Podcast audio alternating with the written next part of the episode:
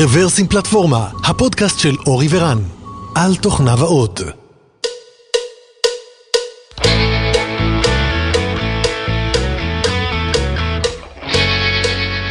שלום, ברוכים הבאים לפודקאסט מספר 385 רוורסים פלטפורמה, וזה הבמפרס מספר 65.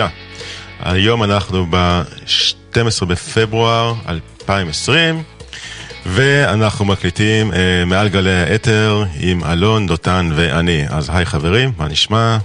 אהלן, בוקר טוב. שלום, בוקר טוב. בוקר טוב, אנחנו בסדרת הקצרצרים שבהם אנחנו סוקרים את uh, מה שחם ומה שמעניין באינטרנט שלנו, ואני אתחיל בשלי.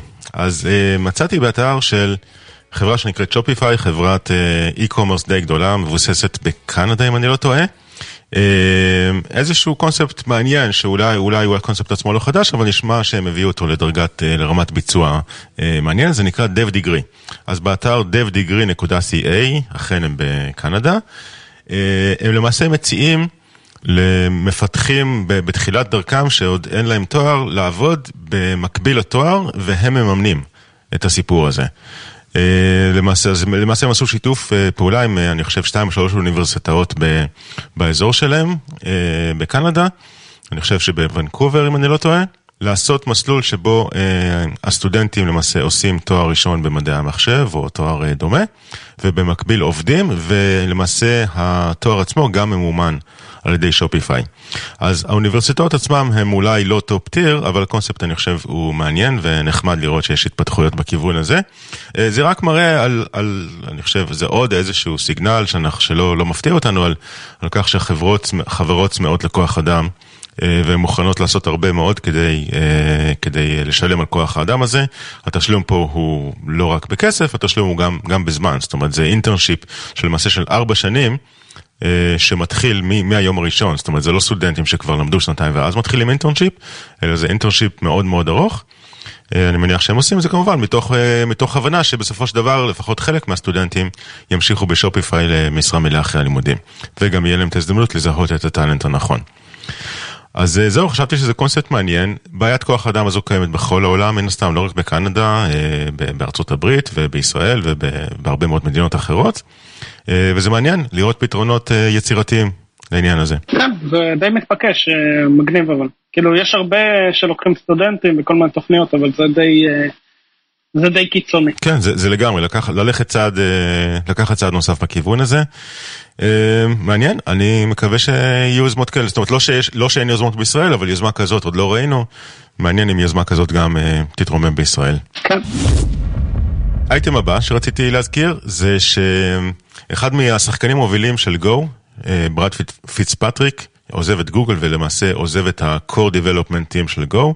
אז ברד פיצפטריק הוא מפתח עם אה, הרבה הרבה מאוד קרדיט בעול, בעולם של Go ואפילו עוד לפני זה כל מי שמשתמש בנגיד memcached, אז אה, זה קוד של ברד פיצפטריק מאחת החברות הקודמות שלו. הוא כתב לא מעט מערכות מבוזרות מעניינות, אה, והוא היה אה, אחד מה- core developers של core, של Go, אולי אפילו עשר שנים, אני לא יודע כמה זמן, אבל הרבה מאוד זמן. אה, ובסופו של דבר עכשיו הוא אה, החליט שהספיק לו אה, בגוגל, הוא עבד שם, אם אני לא טועה, משהו כמו 14 שנים בגוגל סך הכל. 12 שנים וחמישה חודשים. 12 שנים. אה, כן, נכון, ובבלוג פוסט הזה הוא, הוא באמת מפרט מספר, מספר סטטיסטיקות מעניינות, כמו כמה קומיטים הוא עשה, כמה קוד ריוויו, כמה שעות הוא העביר בפעילות כזאת או אחרת, נחמד לראות את זה. זהו, אז, אז כוח משמעותי ורציני. עוזב את הגו, ברד הוא אחד האנשים שכתבו הרבה הרבה מאוד מהספריות הפנימיות של נט ו-HTTP וכולי. הוא משאיר את הקומיוניטי במצב מאוד מאוד טוב, הוא גם אומר ש... יהיה מאוד נחמד אה, להשתמש בגו ולא רק לעבוד על גו, זאת אומרת לא רק לפתח את השפה אלא גם להשתמש בה כמשתמש קצה, אז זאת אומרת זה לא שהוא הולך אה, לצורך העניין אה, לכתוב בשפה אחרת, לפחות לא לפי מה שהוא כותב כרגע, אבל הוא כן עוזב את הקורטים. אז זהו, חדשות אה, עצובות מצד אחד. מצד שני, הבן אדם נתן תרומה מאוד מאוד משמעותית, ואני חושב שמגיע לו הרבה מאוד קרדיט על זה. כן. טוב, עכשיו נושא אחר קצת מעניין, ובואו נדבר קצת על ענייני security, כי לא יצא לנו הרבה פעמים לעשות את זה. קיבלתי אה, לפני כמה שבועות שיחת טלפון מאוד מעניינת. שיחת טלפון הייתה במספר אה, פרטי. הדובר היה, אה, דיבר איתי באנגלית, שלום, ש, ש, שלום, האם אתה אה, רן תבורי? אמרתי, כן. בהתחלה הנחתי שאיזשהו קשור לאיזשהו אה, כנס שהגשתי אליו, וזה היה נשמע כמו מבטא, זאת, זאת, זאת הייתה אנגלית, אבל זה לא היה מבטא אמריקאי ולא בריטי, זאת אומרת מבטא מאוד מאוד כבד. אני לא חושב שזה היה הודי, אני חושב אולי מבטא אפריקאי או משהו כזה, לא לגמרי זיהיתי, אבל לחלוטין היה ברור שזה לא, לא נייטיב אנגליש ספיקר. והכל בצד השני אה, עדכן אותי שמחשב הווינדוס שלי ככל הנראה נפרץ. אה, והוא מבצע פעילות חשודה.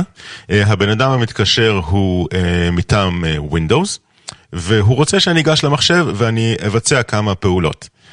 אז בהתחלה, אה, כמובן כל הסיפור הזה נראה לי הזוי לגמרי, וכאילו שאלתי את עצמי, דוד, בן אדם, כאילו, למי התקשרת, על מי אתה מנסה לעבוד, כאילו, מה, מה נסגר איתך?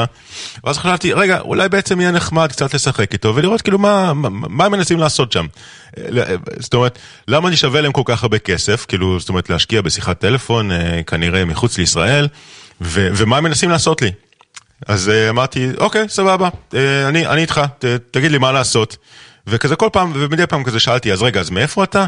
אז הוא אומר, אני מווינדוס. אבל שאלתי, אבל איפה, איפה, איפה אתה, איפה אתה נמצא? הוא אומר לי, בסיאטל. ואז כזה חשבתי לעצמי, אוקיי, הם כנראה עשו את הכזה מחקר, אבל אני מניח שמי שבאמת היה בווינדוס היה אומר רדמונד ולא סיאטל, כי יש להם הבדל משמעותי. זאת אומרת, היה די ברור שזה ב, לא, לא באמת מישהו מחטיבת Windows, אבל, אבל הייתי מאוד סקרן לראות מה קורה. ואמרתי לו, אוקיי, מה, איך, איך אתה יודע שזה מחשב שלי? אז הוא אומר, הוא רשום על שמך. עכשיו, רק לפרוטוקול, אה, אני חושב שלא היה לי מחשב Windows רשום על שמי משהו כמו 15 שנים. אז ככה שהסיכוי שאכן יש איזשהו מחשב כזה שרשום על שמי הוא אה, ממש ממש נמוך, חשבתי. לא איזשהו שלב אמרתי, טוב, אולי כאילו איכשהו המחשב של אשתי, אבל לא, אין מצב, כי זה מחשב מעבודה. קיצור, אה, זרמתי איתו, ואז הוא באיזשהו שלב אה, ביקש ממני ללכת לאיזשהו אתר, ואז קיבלתי שיחת טלפון יותר חשובה והייתי צריך לענות, וויתרתי על זה. לא. אה, אני מניח שהמשך ה... כן, הייתי בדיוק לאשתי שתחיה, הייתה דלקת ריאות, וקיבלתי שיחת טלפון חשובה מהמרפאה, הייתי חייב לענות, זאת הייתה הרופאה שלה. וזה יותר חשוב מלתקן את הווינדוס? כן, כן, כן. זהו, אז פה, אז פה זה נעצר, אה, אני רק יכול לדמה שכנראה שהשלב הבא היה ללכת לאיזשהו אתר, להוריד איזשהו משהו ולהריץ, וזהו, ואז אה, אכן, באמת המחשב שלי, כמו, כמו שהוא אמר בתחילת הטלפון, אכן המחשב שלי יהיה פרוץ. אני חושב כן. שאתה צריך להתקשר אה. אליו בחזרה, זהו, את הסיפור. רציתי, זהו, אם זה לא מספר חשאי, אז כן. תראה, זה בעצם לא נוכל, הוא פשוט חוזה עתידות, כי הוא אמר לך, המחשב שלך פרוץ. פשוט לא אומר לך מתי. בדיוק, בדיוק, בדיוק, כן. היית מסיים את השיחה, זה היה נכון. זהו, אז שעשע אותי כל העניין הזה של כאילו, א', איזו רמה, זאת אומרת, איזו השקעה. אה, אה, הפורצים אה, משקיעים, זאת אומרת, הם הגיעו לאיזשהו database שבו הם מצאו את השם שלי ואת המספר טלפון שלי, חייגו ממקום שהוא כנראה מחוץ לישראל, למרות שאני לא בטוח. אתה יודע מה, אולי זה מסביר את האייטם הבא שאני הולך לדבר עליו, עכשיו שאני חושב על זה. ואולי... לעצמך להנחתה. כן, ואולי השיחה היא כן נעשתה מישראל, אי אפשר לדעת, אבל בכל אופן אה, המבטא היה משהו לא, לחלוטין לא ברור. אה, סתם אני שואל לעצמי, האם זה באמת משתלם? אה, האם הפשע משתלם בעניין הזה? זאת אומרת, אם באמת, מה אחוזי ההצלחה שלהם, ומה הם עושים אחר כך עם התוצרת של אותם מחשבים שנפרצו? אני יכול להגיד לך שהם לדעתי עשו עוד משהו, כי מקרה כזה בדיוק קרה לנו לפני שנה, וגם לפני שנתיים. וכאילו תמיד זה היה אה, טלפון למישהו שהוא או DevOps או Infrastructure או משהו כזה.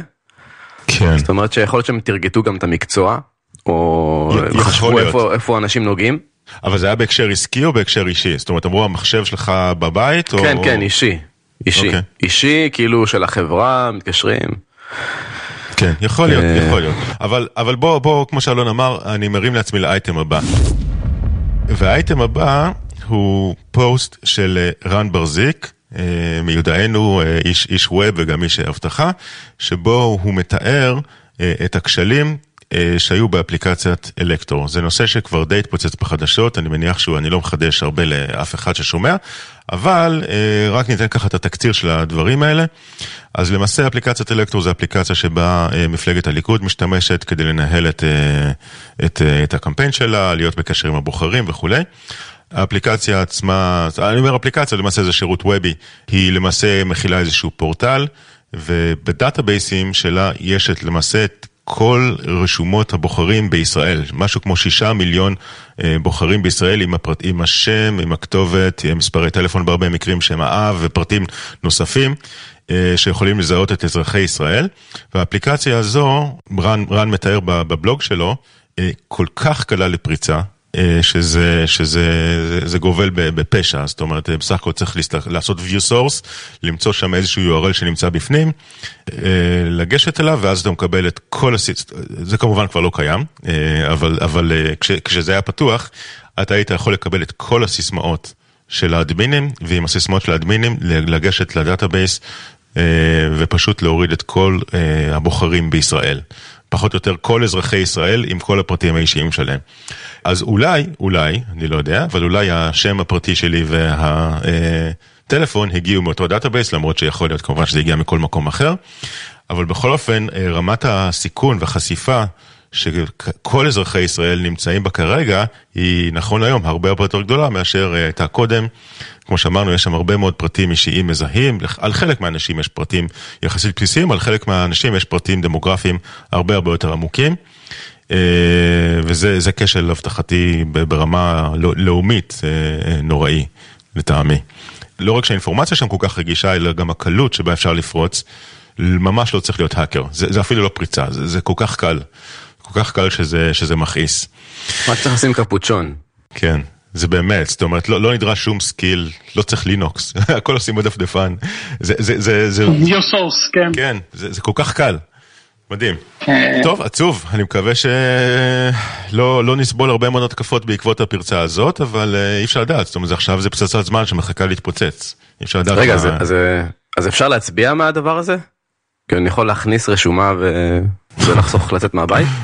אה, האמת שזה רעיון טוב, אם אפשר מזה לעשות insert ל database. בוא נהפוך את זה רגע. כן. רעיון גאוני. כן, אפשר דרך אגב לחשוב רק על כמה, כמה מחדלים יכולים להיות בתוך אותו, בתוך, אצל אותו אחד שתכנן את, ה, את ה service הזה, זאת אומרת, א', לשים את כל מאגר הבוחרים במקום שהוא זמין על ידי סיסמה. בסך הכל, והיו הרבה מאוד סיסמאות כאלה. זה אחד, שתיים, עצם זה שה-URL של הסיסמאות בקליר טקסט, כן? ה-URL של הסיסמאות פשוט היה זמין בתוך אחד מעמודי הווב הלא מוגנים. יש כל כך הרבה כשלים שם, שקשה, לא יודע, לא יודע איפה להתחיל. כן, נראה לי שפשוט המילת מפתח אצלך שאמרת שמישהו תכנן את הסיפור הזה, אבל נראה לי שפחות תכננו. יותר הזדרזו ועשו וזרקו זרקו קוד כזה ויאללה בוא בוא נעשה משהו וזה מה שיצא. יכול להיות כן כן אבל זה זה זה, זה מכעיס הקלות של זאת אומרת. גם, אני מנסה לחשוב על עצמי, אם אני הייתי מזדרז לעשות דבר כזה, האם היה עולה בדעתי לשים את ה-URL של קובץ הסיסמאות בפליינטקסט בתוך דף וובי. כאילו, עד כמה שהייתי מזדרז ועד כמה שהיה לי דדליין, אני מקווה מאוד שלא הייתי עושה דבר כזה, ואני שואל את עצמי, מי לעזאזל בדעה שפויה היה עושה דבר כזה? מסתבר שכן, בדיעבד, אבל... אני אומר, זו, זו, זו תעודת עניות לכל כך הרבה כנראה גורמים ב, ב, בשרשרת ש, שטיפלו בזה, חבל. טוב, עכשיו נושאים קצת יותר כיפים. שבוע שעבר היה כנס בישראל שנקרא גופרקון, רק רציתי להזכיר, הכנס עצמו כבר היה, אבל uh, תוכלו לצפות בווידאוים שצולמו, uh, ורק רציתי להזכיר שגם אני וגם אלון דיברנו בכנס, uh, אלון אולי נוכל להגיד כזה ממש בקיצור על מה, על מה דיברנו, אז אני דיברתי על איזשהו פרויקט אישי שעשיתי, הפרויקט נקרא Go GRPC Channel Z, אני לא זוכר אם הזכרתי אותו בפודקאסט בעבר או לא, אבל uh, בכל אופן מה שהדבר הזה מספק זה איזשהו ויזיביליות לתוך GRPC, GRPC זו מערכת RPC, אה, בסך הכל די רובסטית ו- וטובה, אבל גם מורכבת, אה, והפרויקט שאני, שאני יצרתי מספק ויזיביליות מאוד שימושית, בעיקר לתוך הקליינטים של GRPC, ש- שבאמצעות המערכת הזאת אתה יכול לראות אותו client לאיזה סרברים הוא מחובר, איך עובד ה load balancing, איך נראה המצב על הסוקטים וכולי, וכל זה בממשק, ממשק וובי בסך הכל די פשוט. אז זו הרצאה שאני עשיתי, זאת הייתה סוג של הרצאת איגנייט, זאת אומרת הרצאה יחסית קצרה של עשר דקות מול, מול פורום מלא. אלון, על מה אתה דיברת? אני דיברתי על Go is getting rusty, על Go ו-Rust, לאורך השנים פה בפודקאסט שאנחנו מדברים על הנושא הזה, אז חשבתי ששווה לקחת את זה להרצאה, קצת על ההשוואה בין Go ו-Rust, אם צריך להשוות ביניהם בכלל. כן, לא, קצת מה זה Rust, למה Rust, מה מעניין ב-Rust, זאת הייתה ההרצאה שלי, ועוד בקרוב יהיה וידאוים. כן, אז מי שמעוניין, וגם של הרצאות אחרות, זאת אומרת, אלה רק ההרצאות שלי ושל אלון, אבל יהיו שם גם הרצאות אחרות טובות, אז אם אתם מתעניינים בגו, אז אתם מאוד מוזמנים לבוא ולראות. אחד הדמויות הבולטות בעולם הגו, דייב צ'ייני, ביקר בישראל ונתן שם keynote מסכם, וגם עשה איזשהו סדנה לפני זה, אנחנו תכף נזכיר אותה. מה שכן, באותו עניין של גו וראסט, לפני שבוע גם פוסט של חברת דיסקורד, נהיה פופולרי, קיבלתי אותו ככה מכל מיני כיוונים, כשהפוסט הזה בא ובעצם אומר למה הם עברו מגו לראסט באחד מהסרוויסים שלהם. והפוסט הזה הוא כתוב בצורה יפה, הוא מסביר כל מיני מגבלות של שפות שהן garbage collected וספציפית של Go, של ה-garbage collection של Go, שבסופו של דבר יש איזושהי תקרת זכוכית שהם לא מצליחים לעבור ב-Go ולכן הם החליטו לעבור ל-Rust. הנושא כשלעצמו הוא לא מפתיע, אני חייב להגיד, זאת אומרת כל מי שעובד עם שפה שהיא garbage collector, collected חייב להיות מודע למגבלות של ה-garbage collector. נכון שיש garbage collectors למשל כמו זה של ה-JVM, שאפשר לעשות להם קצת tuning, ויכול להיות שבמקרה של דיסקורד היה אפשר להשתמש לצורך העניין בג'אווה. או בקוטלין או בשפת JVM אחרת ולעשות קצת יותר tuning ל garbage collector ככה שזה היה מספק את הצרכים שלהם, משהו שכיום בגו אי אפשר לעשות, זאת אומרת בגו אפשר לעשות מעט מאוד tuning ל garbage collection בזמן שבג'אווה או ב-JVM אפשר לעשות הרבה מאוד tuning, לא טוב ולרע, אבל בסופו של דבר שתי השפות הן garbage collected ואם חשוב לכם raw performance וחשוב לכם שלא יהיו שום עיכובים אפילו לא באחוזון ה-99 ומדברים על latency שהוא מאוד מאוד נמוך, אצלם מדברים על sub millisecond, אז יכול להיות ששפה שהיא garbage collected לא תתאים לכם. צריך לדעת את המגבלות של הכלים. שפות שהן garbage collected, collected הן בדרך כלל יותר קלות לפיתוח, אבל יש להן מגבלות, ואני חושב שבמקרה הזה דיסקורד מציגים יפה מאוד את המגבלות של Go, ואני חושב שהמעבר שלהם לראסט הוא לגמרי, לגמרי מוצדק. אני חושב שזה, אני קצת דיברתי על זה גם בהרצאה, אבל אני חושב שחלק מהעניין זה כל הסיפור שאוהבים להשוות את Go ל-C++, וזה די לא נכון. כי אומרים, הנה, הגענו ל-C++ מבחינת פרפורמנס והכל, אבל מתעלמים מה-garbage collector. אולי במקרים מסוימים אתה מגיע לפרפורמנס שמאוד קרוב ל-C++, אבל אה, זה לא שם בהרבה מקרים, ולכן אה, זה לא תחליף ל-C++. בכל מיני מקומות. כן, נכון, זה מאוד תלוי בהקשר, נכון. תראה, במקומות שבהם אתה אה, כותב ב-C++ ואתה לא מגרד את ה... כאילו... את הניהול זיכרון, אז, אז זה לא כל כך משנה כנראה, אבל, אבל במקרה הזה באמת היה להם אה, הרבה מאוד data, היה להם, הם מדברים על מקרה של cache ים מאוד מאוד אינטנסיביים, עם הרבה מאוד revocations ו cache ים מאוד מאוד גדולים, סליחה, עם מעט, cache ים מאוד מאוד גדולים, אבל מעט, מעט, מעט מאוד revocations.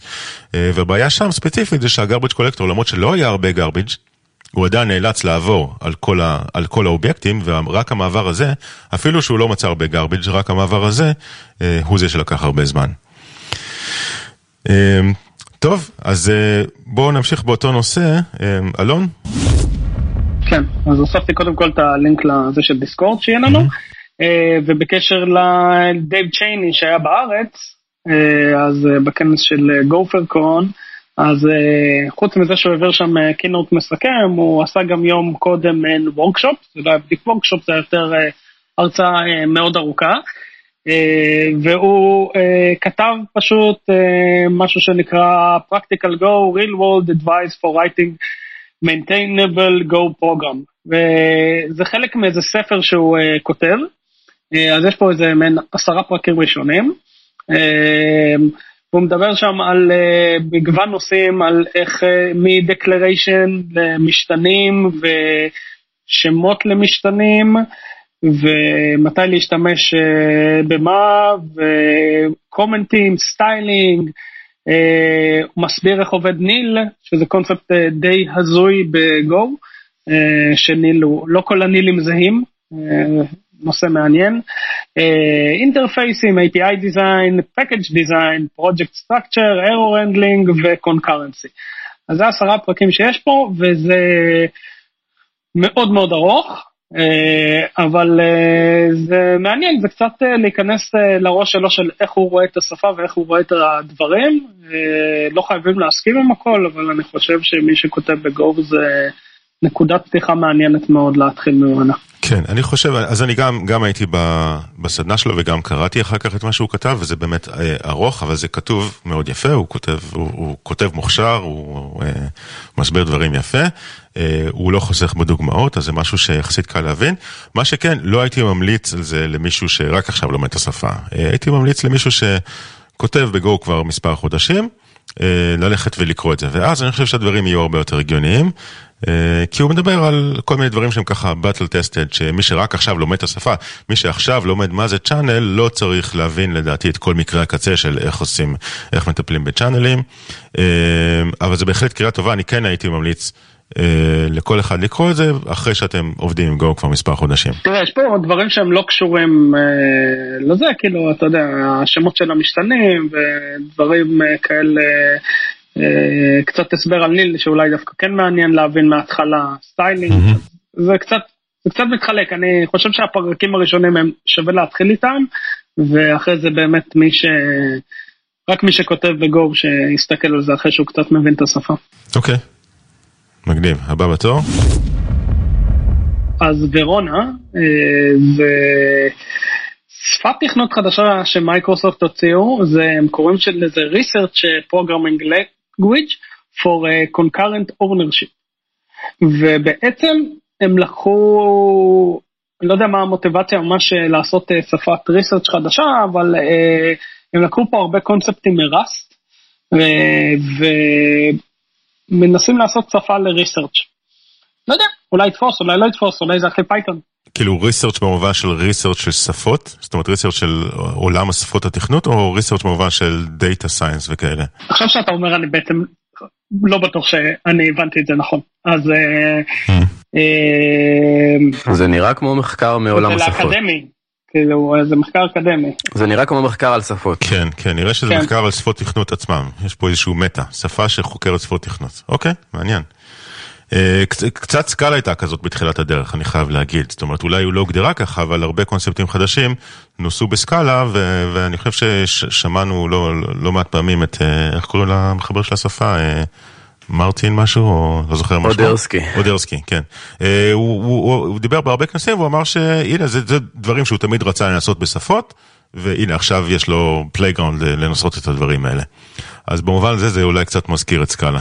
יכול להיות, בקיצר, אה, לא יודע אם יצא משהו מהשפה הזאת, אם היא תגיע לאנשהו, לא תגיע, קיצר, הם לקחו פה הרבה קונספטים מ Rust ופוני, שאני אישית לא הכרתי את השפה הזאת בכלל, אבל אה, בסדר, כנראה שפוני אה, תפסה חזק, סתם לא מכיר. אני חושב שהזכרנו אותה פעם ממש מזמן. זו שפה של חבורה של מפתחים שהיו חלק מחברה והם כבר לא והם ממשיכים עם זה לבד. משהו בסגנון, היא דומה קצת לארלנג במבנה של ה concurrency שלה.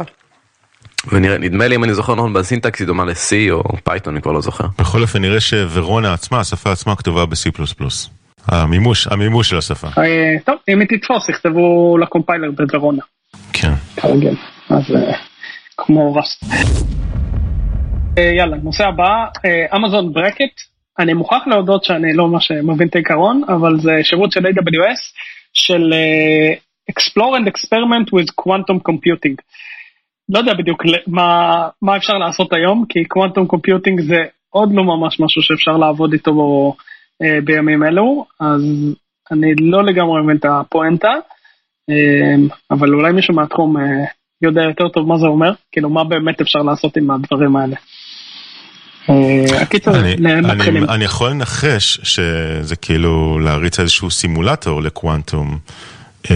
לקוונטום, איך נקרא? פשוט כי גוגל הכריזו על הקוונטום, על ה quantum computing, אז מישהו באמזון אמר מהר מהר מהר בואו נעשה מוצר קוונטום. כן, לא אבל אני יכול לראות את התועלת בדבר כזה, זאת אומרת גם אם אין לך גישה באמת למחשב קוונטי אמיתי, להשתמש בסימולטור זה נחמד כי ככה אתה לומד את השפות, את הקונספטים, אז זה לא ירוץ מהר, כן, זה לא יפרוץ RSA בשעתיים. אבל כ... את, את הקונספטים ואת ה, את ה, את השפ, את ה, כאילו את השפה ואת הקונספטים אתה יכול ללמוד בסימולטור, אני חושב, במידה די טובה. אמ, אז נראה שזה מה שזה. טוב, יכול להיות שזה ל research ים וכאלה. כן, overcome uh, challenges, developers, research, scientists, explore. כן, test them, כן. הם כותבים, test them on simulated quantum computers. אז כן, זה סימולטור. קיצור, הם... Uh... מריצים, בפועל אם אתה באמת צריך קוונטום, יריצו את זה ב cloud של גוגל. סוף סוף יש לגוגל. טוב, אז אה, בוא, תראה איך עברתי, הרמתי לעצמי להנחתה אה, לבא בתור, אז אה, גוגל הוציאו, היה איזה דיון בגוגל והחליטו, ה cloud שלהם כרגע מג'עג'ע מאחורה ולא רווחי, והיה איזה דיון בחברה, והיה, התלבטו אם לנטוש אותו או לא, והחליטו שהם הולכים עליו בכל הכוח, והם רוצים להיות, ה cloud שלהם שהוא יהיה ה top 2, one of the top 2 players עד 2023, שזה לא כזה רחוק, כאילו, בשביל להגיע לשם. זה אומר שהם הולכים באמת לשים על זה את כל המשאבים שלהם בערך, יש להם הרבה משאבים, אה, מצד שני גם החברות האחרות עם הרבה משאבים, אז זה, זה יהיה מעניין, אבל זה אומר שגוגל ממש כנראה הולכים לשים גז על ה cloud שלהם יותר ממה שהיה. אז אה, נראה, נראה מה יהיה עם ה cloud. אני שם אז אני בעד. כן, מעניין. מעניין איך זה הגיע בכלל החוצה, זאת אומרת, הכתבה היא ב-CNBC, זאת אומרת זה משהו כזה מאוד ביזנסי, זה לא, לא טכנולוגי. כאילו מתארת דיון פנימי שהיה בגוגל, שנשמע שזה דיון שסוג של כאילו די סודי, אז מעניין איך זה יצא החוצה. אולי הוא לא היה סודי. אולי, כן. לא, אולי, אולי זה הדלפה מכוונת, כן, אבל... זאת אומרת, קשה לי לראות איך אני בחברה שלי הייתי רוצה שדברים כמו הענן שלנו מג'עג'ע, מה אנחנו הולכים לעשות, אה, יצאו החוצה. אבל אולי, אולי פה, אולי זה איזושהי שיטת PR. תראו מופתעים של אה, Google Cloud. לא, מצד שני זה, אתה יודע, אולי כאילו, אתה יודע, זה חבר'ה, כאילו, בואו, הנה, אנחנו שמים, הבנו שהיו בעיות, יאללה, עכשיו אנחנו... מעכשיו. כן, חדש, חדש, חדש. הנושא הבא זה אה, Pul, Pulumi, אני לא בטוח איך אה, אומרים את זה. Pulumi, Pulumi. Pulumi. Modern Infrastructure as a Code, אה, Declare Cloud Infrastructure, בקיצור מתחרה ל Terraform, open source י, חינמי, חופשי,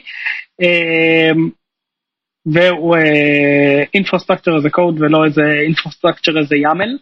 אה, שדעותיי ידועות על הדברים האלה. אה, הקיצור זה נראה מאוד מעניין, יש להם אפילו השוואה אה, בינם לבין Terraform, מה ההבדל, למה הם, בקיצור, open source נראה מעניין. אני אגיד לא לך מה, זה נראה לי, את האמת Pulumi זה פרויקט שמעצבן אותי קצת. למה? הוא מעצבן כי הוא עושה סוג של סינגולריטי. כן, אז הם אומרים שטרפורם זה דקלרטיב, ואנחנו יכולים לתת לך, אתה יכול לבוא ולכתוב קוד, ואתה יכול לעשות משהו יותר ממשהו שהוא דקלרטיב, כאילו אחד מהאדג' שלהם. כמובן שיש פה עטיפה מוצרית וכולי, כי צריך לעשות פה איזשהו ביזנס אה, מתוך הדבר הזה. אבל אם כבר אתה נותן לי חופש וקוד ואפשרות להיות expressive, אז למה בעצם אנחנו מדברים? כאילו, למה אני צריך את זה? אתה מבין, אני יכול פשוט לכתוב משהו בעצמי. אתה עוזר לי קצת זה בסדר אבל כאילו כל העניין שאני רוצה להיות declarative זה שאני רוצה שיהיה לי מסגרת ושיגבילו אותי גם. אני חושב על שחלק מהעניין הוא שאתה קורס קלאוד עם זה. גם Terraform זה cross cloud כאילו יש פה איזשהו נכון, נכון, נכון. יש פה איזשהו טבלה שאתה משווה אחד לשני ואז אתה אומר כן אבל זה זה ואז אתה מגלה שאה אבל גם זה ככה כן אבל זה אבל גם זה ככה כאילו עשיתי כבר את המהלך הזה כי ניסיתי להבין מה, מה יש פה ש... ההבדל הוא לא בממשק למשתמש, זאת אומרת שהם, אה, פולומי אתה כותב בטייפסקריפט, לעומת בדיוק. שאתה כותב ב... זאת אומרת זה ההבדל, נכון? לא בדיוק, לא זה, אחד מה... אני גם... זה אחד מההבדלים שאני הבנתי שהם העיקריים, ואז אני שוב פעם, אני בא, אני לוקח צד שנייה אחורה, אני אומר רגע, אז מה יש פה, בוטו בטייפסקריפט כאילו כזה? או כאילו יש מספיק מזה, זה בסדר שיש פה, שאני יכול להשתמש בכוח של שפת תכנות, זה באמת... משהו שנותן לי יותר כוח בסופו של דבר, אבל האם כל הפואנטה היא שהייתי בטרפורם, האם זה כדי לסגור את עצמי במסגרת? כי מסגרת מייצרת סדר. אז אני רוצה להיות בטרפורם כי אני לא רוצה אה, שום, שום דבר מהעולם של שפות תכנות, כי אני לא רוצה סיכון. זה ההנחה שלי, אני רוצה להיות דקלרטיב. אני חושב שזה קצת מול, כמו שף מול פאפט לפני עשר שנים. אה, שף נתן לך שפת תכנות, רובי, שפת תכנות מלאה שבה היית יכול לתכנת את האינפרסטרקציה שלך, לעומת פאפט שנתן לך DSL. עם מעט מאוד קונסטרקטים תוכניתיים. ובסוף שהם, כן, בסוף שניהם התקנברג'ו לתכנות אה, זה, כי אני חושב שבסוף אף אחד לא ממש ממש אמר לך, הלו, שב רגע, תירגע. אתה לא באמת יכול להריץ for loop בלי לעצור, או אתה לא באמת יכול לזרוק exception ים בתוך קוד, כאילו, אתה מבין? אני חושב שהעולם הזה הוא, הנה מסגרת, זה עובד טוב, וזה עובד טוב ב-80% מהמקרים. הבעיה שאתה צריך את ה-20%, אתה לא עוצר ואומר לעצמך, טוב, אתה מבין, בשביל ה-20% האלה, בוא תן לי רגע לבנות איזה plugin, תן לי לבנות רגע משהו בצד, או איזשהו סקריפט או קוד ייעודי לזה, ואת כל שאר ה-80% אני אשאיר במקום בטוח ושמור. אלא בשביל ה-20% אתה עובר פרדיגמה לגמרי. ומה המשמעות של זה, אתה מבין? אני חושב שאבל אתה יותר מקרב את המפתחים ל infrastructure בצורה הזאתי, אה, לטוב ולרע. אה, כי אחרת יוצר לך מעין ניתוק כי זה ecosystem אחר, מערכות אחרות, וברגע שזה קוד אז פתאום נהיה לנו סט כלים אחר, unit test ים, עוד ריוז של קוד הרבה יותר קל. כל עוד יש מסגרת אני חושב שזה נהדר, אבל אם אין מסגרת, אם אני אומר לך, קח SDK, שעובד עם אמזון, עם גוגל, מה שאתה רוצה, קח את המסגרת, ותעשה מה שאתה רוצה. יש לך פה גישה ל-S3, יש לך פה גישה להכל, כמו באותו כזה, תעשה מה שבא לך. אז כאילו איפה, איפה עזרת לי בהנחה שאני לא איזה מישהו שמכיר את כל ה-API בעל פה ויש מצב שאני אעשה טעויות וכמובן טעויות זה כל הסיפור פה. כי אתה מתעסק עם אינפרסטרקצ'ר. אני, אני חושב שזה יותר מזה כי זה גם נותן לך אה, environment ורולבקים נכון וכאילו אה, כל מה שטרפורם נותן לך בעיקרון סטייטים זה אם אתה עכשיו תתחיל לעבוד סתם עם ה-API אתה לא תגיע לאותו מצב. עכשיו, אה, מן הסתם זה לא בשל לדעתי, כאילו בלי להכיר את הפרויקט מספיק, הוא לא בשל כמו טרפורם, כי טרפורם באמת אה, כבר מפלצת, אבל לא יודע, יכול להיות מעניין, או שלא, אבל בינתיים זה נראה מעניין. אוקיי, יאללה, נמשיך. בוא נמשיך, יש איזה repo ב GitHub, של אה, Earth Engine Python Notebooks, זה collection של 300, uh, אה, מעל 300 uh, Jupyter Python Notebooks עם example על using Google Earth Engine ולעשות כל מיני דברים במפה.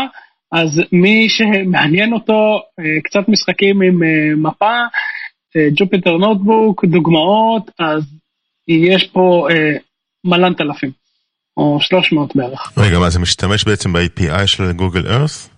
ועושה איתם כן, uh, API של גוגל ארף, אתה יכול לראות שם את הוידאו קצר, ו... הקיצר עם Jupyter Notebook, אז אם מישהו רוצה כל מיני דברים, להתחיל רעיונות, וואו, יש פה מלא כאילו examples ודברים uh, שאפשר להתחיל לשחק איתם, וזה גם בגלל שזה Jupyter Notebook כזה live כזה, ולא קוד שאתה אחרי זה צריך להתחיל להסתבך איתו, להריץ אותו ושטויות כאלה. איך בא לי להיות עכשיו מובטל ולשחק עם כל הדברים האלה? אה, כן. דיברנו קודם על Go, חבל שזה לא היה צמוד, אבל uh, תעשו rewind, תחשבו שזה צמוד. Uh, אז uh, זה plugin ל-VS Code חמוד, go אוטוטסט, for vs Code, שאוטומטי מריץ לטסטים, ואז איך שמשנים את הקוד הכל אה, מסתדר, והטסטים. אה, חביב, חביב, חמוד, נחמד, מי שעובד עם VS Code, מומלץ בחום. נמשיך בעולם הגו, פרויקט אה, די כאילו שכתבו אותו ועצרו כי אין בו יותר מדי אבל you JSON זה JSON for human בקיצור זה JSON עם קומנט לגו אז מי שרוצה לעבוד עם JSON ולשים קצת comment ים ב JSON יכול להשתמש ב-U JSON הזה. איזה מבאס זה שאין אה, comment ים ב JSON הרי JSON התחיל מ JavaScript נכון ב JavaScript אין שום בעיה לשים הערות אז למה ב JSON for fuck's sake אי אפשר לשים הערות. נדמה לי שיש זה JSON 5 בעצם נכון JSON for human זה נקרא לזה סטנדרט. יש פרוטוקול של JSON עם comment כן. כן אבל לא נכון אבל הסטנדרט נכון אה, אה, סבבה. הסטנדרט JSON 5. הסטנדרטי אין בו הערות כן. ואני שואל את עצמי למה כאילו מה אה, זה סטנדרט אחר אתה תחליף סטנדרט. לא, אבל אני שואל את עצמי למה מלכתחילה זה בכלל התחיל ככה, הרי זה הגיע מ JavaScript, ב JavaScript ה JSON הוא בסך הכל אובייקט, כן? זה חלק כן. מהשפה, אה, ושם אפשר לעשות הערות, אז באיזה שלב היה את הקטע הזה שבאו אמרו, אה אוקיי, בואו רק נוריד את זה שמותר הערות. כאילו מה ההיגיון פה? כן, אז אתה יודע מה היה קורה, אז היו מפתחים סטנדרט של JSON for machines, וזה בלי הערות. תראה, זה גם קטע, כי אפילו זה התחיל כאילו מ JavaScript, אבל תראה, אפילו אתה חייב גרשיים נגיד, באובייקט, ב JavaScript אתה לא חייב על השם. כאילו JSON תקני חייב גרשיים הרי. אז אה, כן, הוא, הוא דומה ל-JavaScript, אבל לא לגמרי JavaScript. סתם לקחו את השם לדעתי שיצליח. אה, אני לא יודע. והוא בא אחרי XML, שב-XML היה comment ים. אז אה, כן, זה עד היום. אני חייב לומר שג'ייסון זה פורמט סיריאליזציה יחסית מהיר. אז אולי אה, כאילו אם עכשיו ניקח את זה רגע ברצינות אז כנראה ככל שהוא יותר פשוט ככה הוא יותר אה, יעיל נקרא לזה. למה אתה מבאס? אתה יכול למחוק את ההערה האחרונה. אני מבאס. כן. לא, בקיצור, כן, צריך comments. אני בעד comments. אז אה, טוב, אבל כן, אבל למה אתה כנראה צריך צודק. ב-data? אתה רוצה לרשום מה זה ה-data הזה? שבע, מה שבע? בשביל כל רשומה? בחייאת רבאק. לא לכל רשומה, חלק, יש לי, תוסיף לי, field שנקרא comment. נכון, זה מה שקורה, אז אתה עושה, אז אתה לא רוצה, אז אתה עושה underscore underscore איזה comment, ואז מה יקרה? יהיה לך comment ים, וזה, ואז יגיע עד ל-client בסוף ה-comment, ואתה לא רוצה, אחי, כי אז, כי שמת שם את הסיסמה של האדמין. שים לב מה קרה באלקטור. לא לעבוד חשוב, בלי סיסמאות. אה, הכי טוב, הכי טוב, נכון? ככה פותחים את כל הדאטה. נכון, הכי קל, קל. אה, נושא הבא, אה, DL Hub, עוד פעם בנושא השיתופי וכולנו קומונה וכיף לנו. אה, a simple way to find, share, publish and run machine learning modules and discover training data for scientists. בקיצור, יש פה איזה אה, hub למי שרוצה להריץ אה, machine learning, אז יש פה איזה shared אה, examples ומקום שאפשר פשוט אה, לעלות ולהריץ אה, שטויות ב-machine learning. אז אה, נשמע נחמד, לא, לא שיחקתי, לא, לא מה שחקרתי, אבל אה, נשמע ממש חביב ומשעשע. Cloud Run, ל-Google Cloud יש משהו שנקרא Cloud Run, שזה די דומה ל-Fargate של אה, AWS, רק אה, לדעתי כקונספט הוא יותר מגניב, כי זה בעצם אה, כמו אה, Lambda, רק של Docker. ואז אתה לא מתעסק עם כלום, לא עם runtime, לא עם כלום, אתה פשוט אה, לוקח Docker והוא מריץ לך כמה כאלה שאתה רוצה. יש לזה יתרונות נחמדים על אה, Lambda ות, שאתה יכול לעשות דברים שלא יכלת לפני זה, לפעמים חסר לך דברים ב-library או כל מיני דברים יותר מתוחכמים שאתה רוצה לעשות. זה בטא עדיין, אה, אבל אני חושב שבעתיד זה יהיה ממש מגניב. אז מישהו עשה איזה מסמך Cloud Run FAQ, זה לא מסמך רשמי של אה, גוגל, אבל הוא, הוא מסביר מה ההבדל בין זה לכל מיני דברים, בין זה ל-App Engine, בין זה ל-Fargate, hosted Knative הוא מדבר. בקיצור, אה, מישהו כאילו שחפר לגמרי על הדבר הזה והחליט שאת כל השאלות שלו הוא פשוט, אה, ותשובות הוא, הוא מעלה לכתוב. אז יש איזה source ב-GitHub שפשוט אה, עונה על כל שאלה שאתם רוצים בערך לדעת על אה, ואפשר לתרום שם ולהוסיף ולערוך, אז אה, אם אתם עובדים בכלי החמוד הזה, אה, מוזמנים לקרוא ולהחכים. טוב, הדבר הבא, אה, איזשהו blog post של Brief History of Containers מ-1970 עד, עד ימינו. אז סקירה של ההיסטוריה של קונטיינרים, איך התח- התחיל, מה היה, מה יהיה, מתחיל מ-Unix אה, V7 שבחיים לא שמעתי על זה, ומתקדם אה, הלאה. אה, אחרי זה process ים, container Docker שהגיע ב-2013, Kubernetes הוא מדבר על 2017. בקיצור, יש פה המון המון המון המון דברים בהיסטוריה על התגלגלות הקונטיינרים עד ימינו. אז מי שמעניין אותו קצת היסטוריה ומי שמעניין אותו קונטיינרים, תהנו. כן, זה, זה בבלוג של אקווה, אקווה סקיורטי, חברה ישראלית. אה, האמת, אני חייב להגיד שזה נראה כמו פשוט אה, PR, לא הרבה יותר מזה, זאת אומרת איזשהו, איזשהו אה, בלוג פה שנועד אה, להביא יותר קוראים לבלוג, אבל אה, סבבה, לפעמים זה נחמד להיזכר בהיסטוריה הזאת. רק, רק, רק נדייק את ה... אם כבר אה, זה, כי זה באמת נראה כזה כמו משהו כזה בסגנון, אז לא היו קונטיינרים ב-1970. כאילו ממש קונספט של, לא. קונ...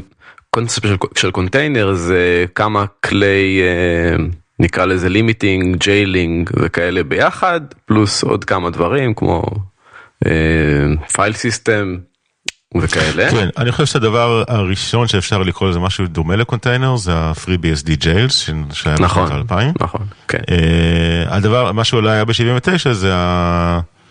chroot. chroot. כן. כן, זה מה שמדברים, ב-process כן. isolation. אבל זה עוד לא- שזה- זה עוד לא נקרא קונטיינר. זה נחמד לקרוא את המאמר, להבין שהיה פעם אה, chroot, להבין מה זה לעשות גוגל על jails, ולהבין שכי- שבאמת, לפחות דוקר, אה, זה ש- בהתחלה היה שילוב של כלים, שהם הם בעצמם באו מרעיונות קודמים. אז אה, אם זה מה שהמאמר ניסה להעביר, אז זה דווקא כן נחמד. אה, בקיצור, אה, אני, מן- מן הסתם יש להם אינטרס, כל חברה שכותבת משהו על הבלוג שלה יש לה אינטרס, בואו כאילו אה, נשים, אבל אה, עדיין משעשע. כן, אה, טוב. ודותן? תהנה. תודה. אה, אז רגע, דבר אחרון, התלבטתי אם להגיד או לא, אבל בתוך אה, פולומי, אה, שזה יכול כן להסביר, אני מצטער להחזיר שנייה לזה, זה כן יכול להסביר את הגישה של החברה. יש אה, אליל אה, נוער שלי, שנקרא ג'ו דאפי. מכירים? זוכרים אותו? אני לא מכיר. איזה להקת רוק? תזכיר לי. לא, לא. ג'ו דאפי זה ה- אה, האיש שמבין concurrent programming ב-.NET, הוא ככה, בעבר היינו כזה בתור כל מי שיצא מדוטנט היינו עוקבים אחריו אחרי כל דבר שהוא כותב. אז, אה, אז יש פה חבר'ה מ-Microsoft, שיכול להיות שאחת בזוויות זה לתת תמיכה יותר טובה ל-Azure או משהו בסגנון, אבל במקור הם יצאו כולם מ-Microsoft. יש גם Luke Hoban שהיה ב-Microsoft. אה, בקיצור, מאחל להם בהצלחה, אבל אה, את הדעה שלי כבר אמרתי. טוב, אז יש פה אייטם שנקרא, אני חושב שכיסינו אותו כבר בעבר, זה אתר שנקרא Illustrated Dev, שהוא אתר מדהים, אה, יש שם ציורים של כל מיני אה, כלים, ספריות, עקרונות אה, מעולם הפיתוח. אה, ופה נתקלתי במאמר שעוסק ב-Immer, זו ספרייה ל-Immutable Data ב-JavaScript, ואני חושב שהוא, כאילו זה אחד ה...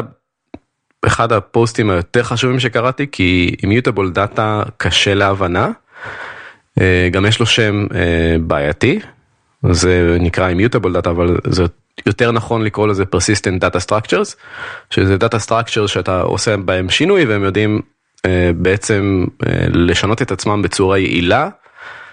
ככה שיש לך referential inequality, זאת אומרת שאם יש לי עץ כלשהו של אה, כל מיני אה, node ים, אה, ואני משנה אחד מהתת עצים, אז בעצם ה-data structure אמור לשנות את השינוי המינימלי בכל השרשרת של העץ מטה וגם מעלה, ככה שאם אני אשווה את העץ החדש לעץ הישן ברמת ה-root, אה, זה יהיה אי שוויון, מבלי להעתיק את כל העץ. אז אם מה שהסברתי מסובך, אה, אז יש ספר שלם של איזה נדמה לי 180 עמודים, שהוא גובל בספר אקדמי שמסביר מה זה persistent אה, data structures של אוקסקי נדמה לי, אבל פה יש ספרייה שכולנו מכירים, שמישהי לקחה ובעצם ציירה את כל הבפנוכו שלה, את כל העקרונות, אה, ובעצם הציור הזה מאוד מאוד עוזר להבין את האינטואיציה מאחורי, ה, מאחורי הספריות האלה, ומניסיון הרבה אנשים שעובדים עם mutable data structures לא ממש מבינים איך הם עובדים, ולכן אה, עושים לא מעט טעויות. אני חושב שאחד הדוגמאות היחסית פשוטות להבנה לקונספט של Immutable Data Structure זה הקונספט של copy on write נכון. בליניקס. נכון. אה, שאומנם אין שם את כל התחכום הזה שאתה מתאר, אבל כקונספט אפשר לראות שאתה מעתיק איזשהו אה, נגיד קובץ, כל עוד לא שינית אותו, אז הפעולה, העלות שלה מאוד מאוד נמוכה, ורק כאשר אתה באמת רוצה לשנות אותו, רק אז למעשה נעשית פעולת ההעתקה האמיתית, אה, אז אפשר לקרוא לזה אולי lazy copy, אבל המונח המלא הוא on write. אה, כמובן נכון. שבמבנה עיתונים יש הרבה יותר תחכום אה, מעבר לזה, אבל זה, זה ככה היכרות, היכרות עדינה לנושא של immutable data structures. כן, אני חושב שזה אחלה הסבר, אה, שככה נותן טעימה ממה זה אומר, ועכשיו צריך, כאילו אם מישהו רוצה להתעניין יותר, אז צריך לחשוב איך עושים את זה בצורה יעילה, ומה קורה שיש קבצים שתלויים בקבצים, וכן הלאה וכן הלאה. אה, אז מאמר סופר חשוב, אה, אני חושב ששווה לקרוא אותו גם אם אתם לא מתעסקים ב-persistent data structures, אלא רק כדי להבין את החשיבה. וכמובן מי שזה מעניין אותו אז כנראה יעשה את הגוגלים הבאים להבין בדיוק מה זה ולהבין מה ההיסטוריה של זה וכן הלאה. כן. דרך אגב, באיזה שפות אה, נהוג להשתמש בזה? אז אני יודע שב-Clojure זה המצב. בדיוק, אה, ב-Clojure אני זה אחד ש- מאבני הבניין. אני יודע שיש ספריות, זאת אומרת נגיד ל-Java אני מכיר ספריות שבאמת הן כזה immutable, אבל זה לא שכל השפה היא כזאת. נכון. אתה מכיר עוד שפות שבהן immutability זה ממש ככה אבן, אה, אבן פינה משמעותית? כן אז אני לא יודע אם זה כל כך אה, קריטי כמו ב-Clojure, זאת אומרת Clojure זה שילוב של אה, פרקטיות וגם mindset. Haskell זה שפה פונקציונלית שהיא immutable אז שם זה מאוד חשוב אין לך כל כך ברירה. אבל נעזוב רגע את זה, בוא, בוא נסתכל על שפות יותר פרקטיות נקרא לזה. כן. אז JavaScript, אבל למה בעצם ב-JavaScript? כי זה נשמע מוזר, JavaScript זה שפה שתלוי איזה דור אתה שואל, אתה מקבל תשובה שונה. אז כל הסיפור של Redux בעולם ה-front-end והפריצה שלו למודעות, הרי Redux ו-Flux וכל הארכיטקטורה הזאת נולדה מ... נולד מ-Elm. Elm זה framework שנולד מעולם פונקציונלי וככה מגלגלים את זה. אז בגלל שזה התגלגל מהמקום הזה ב-Redux יש עיקרון של נקרא לזה אומרת כל שינוי שאתה עושה אסור שיהיה בו side effects. אז במקום הזה אתה רוצה לקחת איזשהו איזשהו data structure שנותן לך להיות immutable או נותן לך לא לעשות side effects כאילו זה העיקרון. זה עוזר אם יש לך uh, by the book immutable data structure להשתמש בו אז Immer זה בדיוק הספרייה שיש פה בפוסט זה אחד מה, מהספריות יותר פופולריות ב-JavaScript בקונטקסט בסוף בסוף בסוף של Redux ושימוש ב-front-end. אז זה הדבר היחיד שנראה לי ב-mass adoption אפשר לקרוא לו שפה שצריכה immutable data structure. אוקיי. האייטם הבא נקרא גרקס, את האמת שזה כלי די מגניב וגם ספרייה די מגניבה, שראית אותה בעוד... זה גם נותן לי שם לאחלה פרויקט חדש בעברית, גרפס. כזה, כזה שעושה נכון. גרפים. נכון, מדהים. גדול. לא באמת גדול. אז, אז גרקס זה כלי ספרייה בראסט לקחת ביטויים ולחלץ מהם רגולר אקספרשנס. אני חושב שראינו את זה קצת בהיסטוריה. מי שיש לו איזה עשר שנים כזה אחורה, כלי שנקרא גרוק, יש אותו הרבה בקונטקסט של לוגסטאש, שאתה נותן לו כמה, כמה שורות של לוגים למשל, ואז הוא מצליח להבין מה הלוג, על מה הלוג מדבר, אם זה אפאצ'י, access log וכן הלאה. אז אותו עיקרון בגרקס, רק שהוא מנסה להוציא לך regular expression, בהתבסס על כמה דוגמאות. דרך אגב, מאיפה מגיעה המילה גרוק, יודעים? מה, grok זה לא להבין באנגלית? נכון, אבל זה לא אנגלית, זה סלנג. אז, אז, אז כשעבדתי באמת עם Logstash ואמרתי לעצמי, רגע, grok, כאילו, אני חושב שאני מבין את המילה, אבל זה באמת אנגלית, אז הסתכלתי ויש להם שם הסבר. אז, אז באמת המשמעות של grok זה להבין, אבל המילה היא מסלנג וזה מגיע מאיזשהו סרט מדע בדיוני, אני לא זוכר כרגע איזה סרט, ששם השתמשו במילה הזאת, כאילו ש... אחד מהסרטים המפורסמים, לא, לא משהו כזה צדדי, ששם השתמשו במילה, כאילו המציאו את המילה הזאת, ומשם זה נתפס והפך לסלנג בשפה. מגניב. Mm-hmm. טוב, אז, אז גרוקס. טוב, אז האייטם הבא נקרא git-sizer. זה כלי שגיטהאב פיתחה, שאפשר להריץ על ה-repos ב-Git שלכם ולהבין איזה repos כבר לא בריאים. כאשר פה לפחות מגדירים Git repositories should be under 1 גיגאבייט וכל מה שמעל הגודל הזה כנראה יתחיל לג'עג'ע או לעבוד איטי או לא לעבוד טוב ופשוט להרוס את החוויה. אז אפשר להריץ את הכלי הזה, הוא עושה ניתוח די מרשים ודי יפה של ה-Git repo וגם מוצא את האובייקטים הגדולים ב-repo, הגדולים יחסית. ויש פה אחלה הסברים גם איך לתקן מה לעשות וכן הלאה אז מי שמרגיש שהגיט ריפו שלו כבר כבר איטי יש לזה כנראה סיבה. זה אחלה כלי כדי לנתח ומאוד נחמד שזה גם בא מגיטאב כתוב בגו למי שזה משנה מי שרוצה להסתכל על הקוד אני בהחלט בהחלט הגעתי לזה ממקום של להסתכל על איך זה כתוב כי רציתי לנתח גיט ריפוזיטוריז. בקיצור די נחמד. האייטם הבא נקרא, זה ספרייה שנקראת JSON RPC, אז פה אני רוצה לקחת רגע פאוזה. JSON RPC זה פרוטוקול לא חדש, אפילו קצת לא פופולרי היום, בעצם שכולם עושים gRPC, לא לבלבל בין השניים.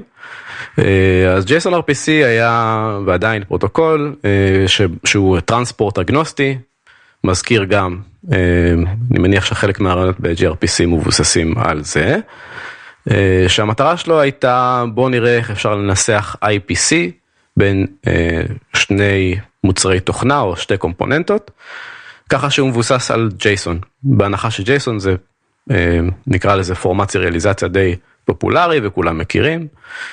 אז בעצם מה אנחנו רוצים לעשות ב-IPC אנחנו רוצים אה, לקרוא למתודה במובן הכי פשוט לקרוא למתודה ולהעביר פרמטרים למתודה ולקחת return value. ואז באו והגדירו את זה בתור איזשהו JSON object אז יש לך נגיד פילד שנקרא מתוד ושם אתה רושם את השם של המתודה ופרמטרים שיכולים להיות array או דיקשנרי הכל הכל הכל מוגדר בתוך ספק יפה ומסודר.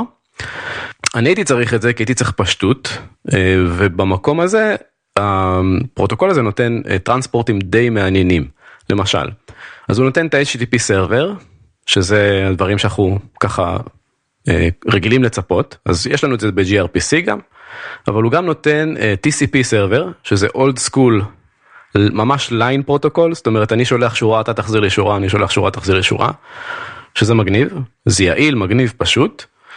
WebSocket סרבר אותו סיפור אם אנחנו מעבירים קדימה אחורה שורה אז אפשר גם לעשות את זה על ווב סוקטים.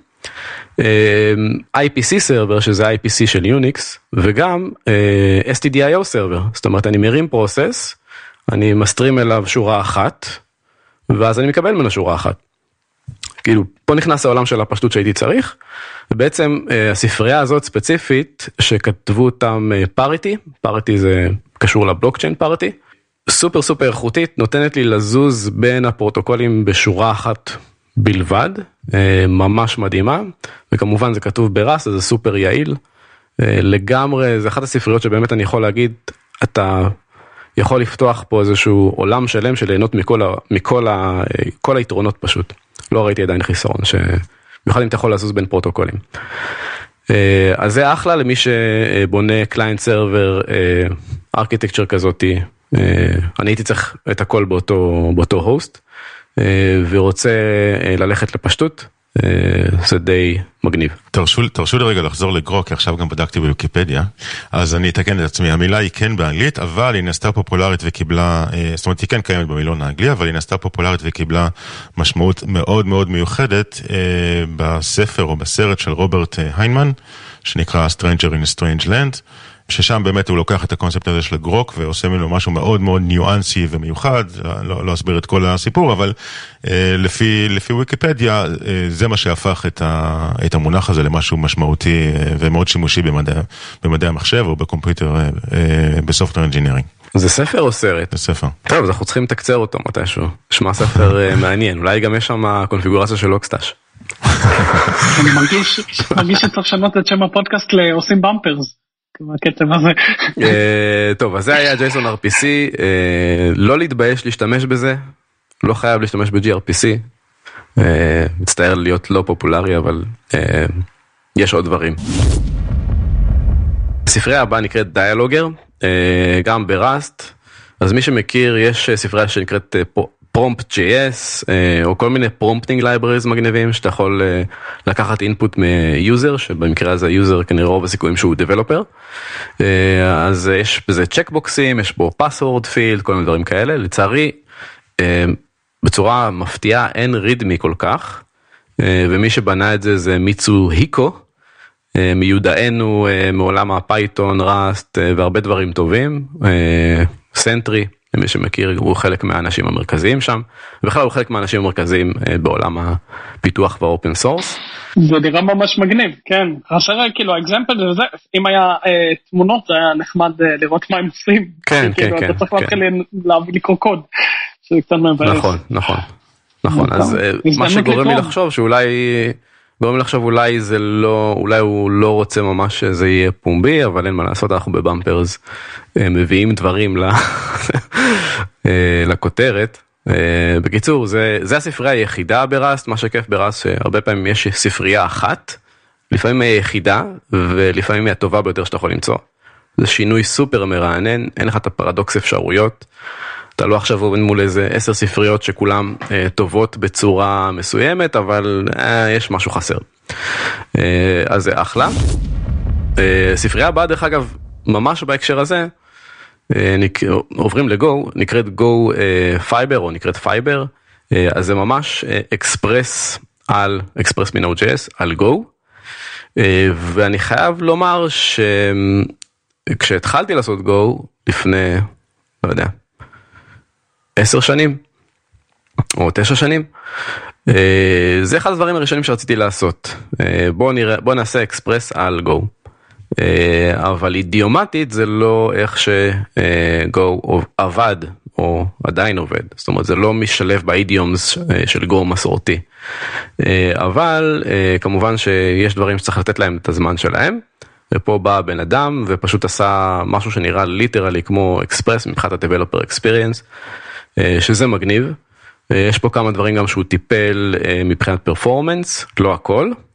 אז עכשיו אנחנו בעולם שבו יש לנו Express ב Go ואין לנו ממש את העולם האידיומטי של Go, אלא זה נראה ונקרא כמו אקספרס.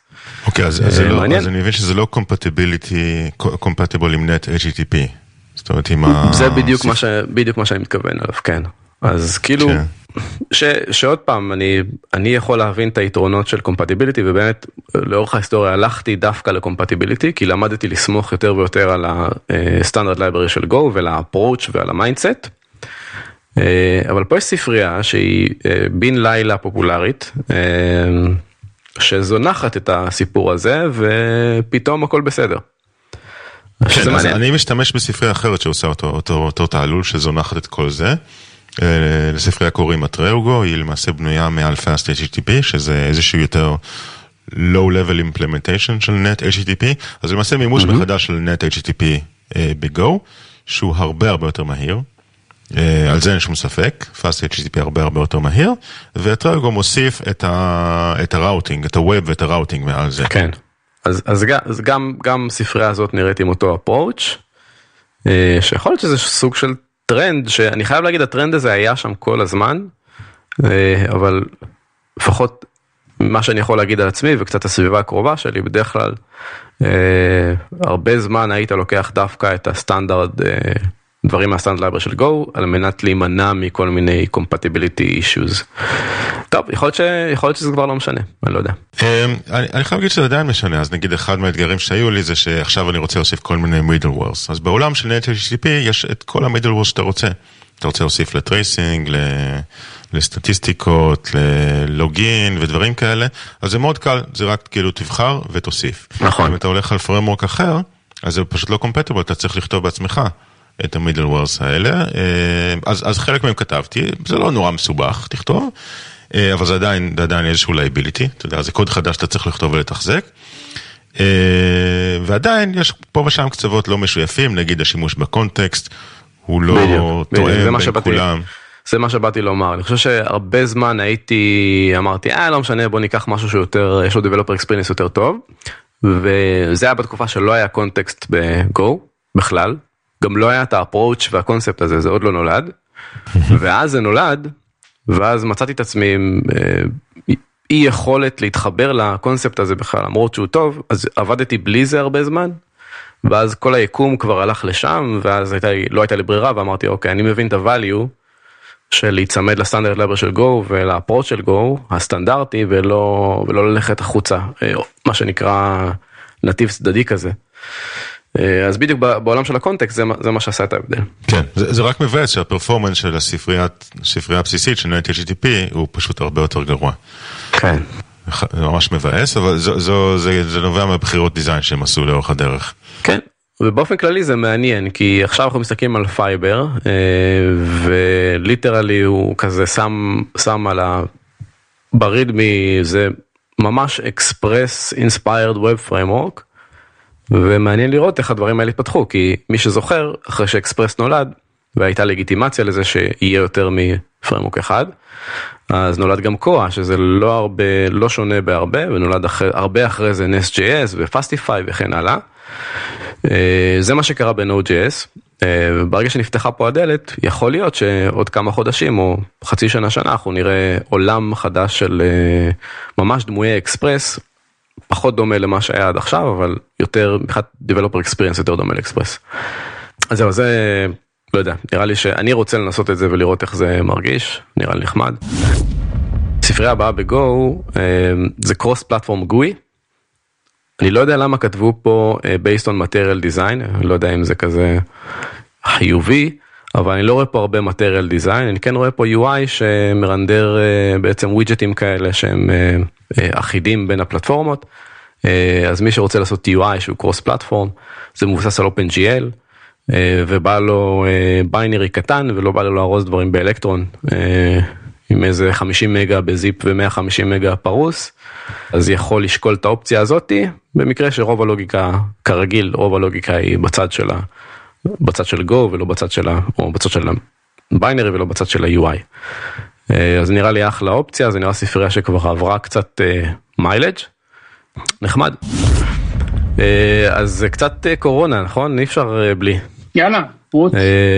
אז אני לא יודע אם, אם הווירוס הזה יהיה רלוונטי עד שהפרק הזה יהיה באוויר, או, שהוא יהיה ממש רלוונטי, או שהוא ממש רלוונטי, אבל... מאזינים שלנו שנמצאים כרגע בבונקר האטומי בקוטב הצפוני, אז כן. ככה, זה היה המצב לפני חודש. כן, אז אנחנו לא יודעים אם יישאר אינטרנט עד אז, אבל, אבל בכל אופן חשבתי שיהיה נחמד להביא דאטה סטים, והנחתי שיש כבר מלא אנשים שאוספים דאטה סטים על זה, ובאמת זה היה נכון, אז יש פה... ריפו שנקרא קוביד 19 שנכון לאתמול או לפני כמה ימים זה השם החדש של הווירוס קוביד 19 וזה ריפו של איזשהו איזושהי אוניברסיטה Center for Systems Science and Engineering של בית חולים נדמה לי ג'ון הופקינס לא יודע יש פה כמה שילובים של כמה דברים. בכל אופן הם הוציאו את ה repo הזה עם כל מיני דאטה סטים מחקרים מי שבא לו ללכלך את הידיים.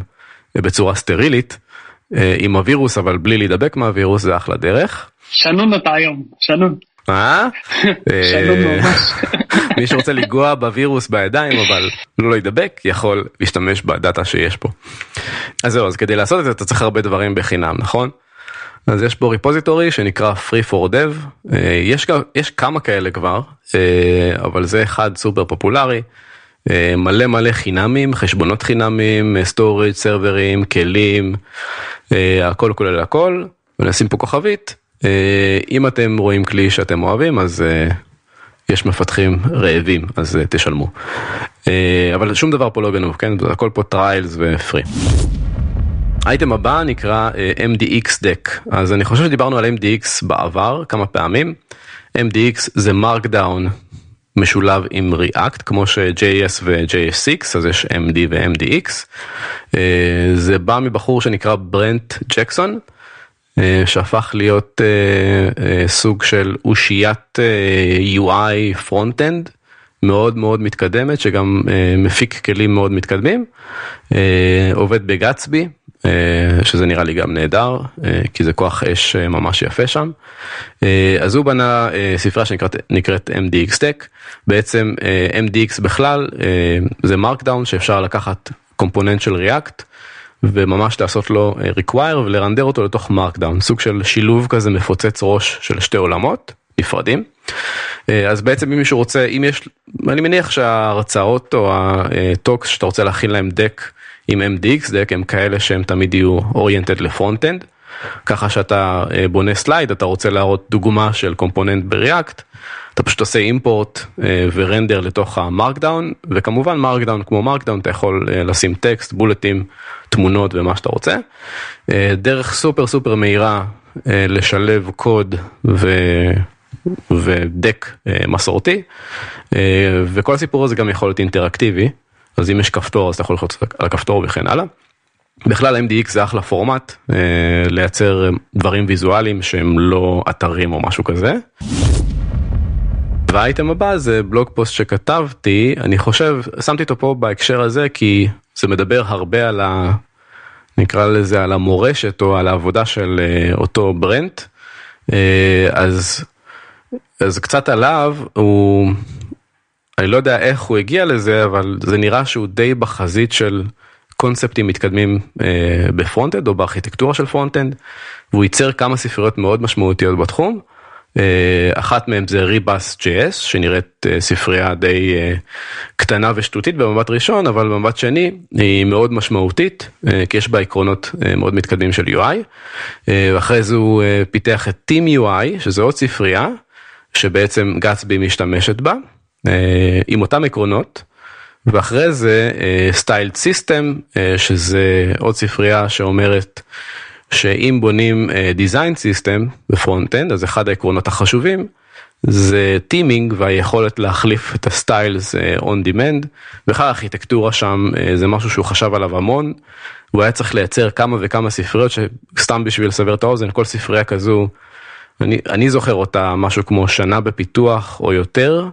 אה, ואלפי סטארים והמון community זה כל ספרייה כזאת גררה אחריה המון המון community והמון פידבק מאנשים ומפתחים. ככה שכל אה, אבולוציה היא מאוד מאוד משמעותית ובעצם הוא הגיע אה, לאיזשהו לאיזושהי ספרייה מאוד טובה או חבילה מאוד טובה שנקראת Team UI שאני זה הסטנדרט go to שלי זה לא רזה מדי וגם לא שמן מדי נגיד בסגנון של אנטי. אה, אני חושב שגם מי שלוקח את זה יכול ללמוד המון אה, איך לעשות UI כמו שצריך מהספרייה עצמה. אה, זהו. אוקיי, okay, מעולה, ואנחנו הגענו לחלק המשעשע של היום, שני קצרצרים מצחיקים, או לפחות הם מנסים להצחיק. אז האחד מהם הוא מנסה לענות למעשה על אחת השאלות הפופולריות ביותר ב Stack Overflow, והיא, אם ניחשתם נכון, היא כמובן איך יוצאים מ-VI. זאת אומרת, נכנסתי ל-VI, עכשיו איך אני יוצא מהדבר הארור הזה? אז זה למעשה ריפו בגיט-האב. אה, שעונה על השאלה הזאת איך יוצאים מ-VI ועושה את זה בדרכים מאוד מאוד מאוד יצירתיות. זאת אומרת מעבר ל-escape נקודותיים Q או escape נקודותיים X, הוא מציע הרבה הרבה מאוד שיטות מעניינות ו... אה, יצירתיות איך לצאת מ-VI. לדוגמה, טוב, אני לא אקריא פה את כל הפקודות, אבל יש פה פקודות שמשתמשות, אה, שעושות קריאה לשל ומריצות אה, PS ואז גרפ ו awk ו kill כדי פשוט להרוג את VI ואפשר לעשות את זה בעוד הרבה מאוד דרכים באמצעות find לתוך הקבצים שמתארים את הפרוססים השונים, זה כמובן לא עובד בכל מערכות ההפעלה, ובאמצעות Perl ובאמצעות Python ו Ruby ו bash, ובקיצור, לא מעט דרכים מעניינות ויצירתיות. אני אהבתי את ה reboot, זה מה שאני משתמש בו כל הזמן. כן, יש פה אפילו איזשהו bomb, זה נקרא ה-passive aggressive way, שבו אתה מפעיל time bomb, סליחה, לא time bomb, fork bomb בבש, וככה בסופו של דבר גם משהו קורס וגם VI יוצא, בין השאר, בין השאר הדברים הרעים שקורים. זהו, משעשע, אם בא לכם קצת לצחוק ואתם מרגישים גיקים כמוני, אז אתם מוזמנים ללכת. הדבר השני, זה איזושהי אפליקציה שנקראת Look Busy, Look Busy App, שמה שהיא עושה שברגע שמתקנים אותה לטלפון, היא פשוט מוסיפה אה, פגישות לטלפון, פגישות אה, לחלוטין אה, מזויפות, אבל שנראות אמיתיות. זאת אומרת, אם אה, נראה ככה עם שמות, זה נראה ככה מאוד מאוד מחויית ועסקי, זה לא שת, סתם איזשהו ג'יבריש, אתם יכולים נגיד לבוא ולהגיד אה, שאתם אה, נגיד אה, מפתחים, או אתם עוסקים בדיזיין, או אתם עוסקים בניהול פרויקטים, והפגישות יהיו לפי התמה הזאת של המקצוע שבו אתם אה, עוסקים. אתם יכולים לבוא ולהגיד באיזה שעות אתם רוצים שהוא ימלא לכם פגישות, אה, וזהו, ואז אתם נראים נורא נורא עסוקים, כי יש לכם פגישות שהן כולם כמובן אה, שקריות. גדול. זה גדול. באיזה ז'רגון, business jargon, כן, כן, כן, ז'רגון כן, פור כן. manager. אבל המטרה פה זה שאנשים לא יעשו לך, אה, יעזבו אותך בשקט, שתוכל כן. לעבוד. כן, בדיוק, שיעזבו אותך בשקט, שתראה עסוק, שיעזבו אותך בשקט ותוכל לעבוד. זה הקונספט. אה, אז תזכרו איפה שמעתם את זה פעם ראשונה. אז lookbusy.app משעשע. האמת שלא התקנתי, פשוט הקונספט אה, שיעשע אותי. אני, אני עסוק מ- באופן טבעי, אז אני לא צריך לראות עסוק.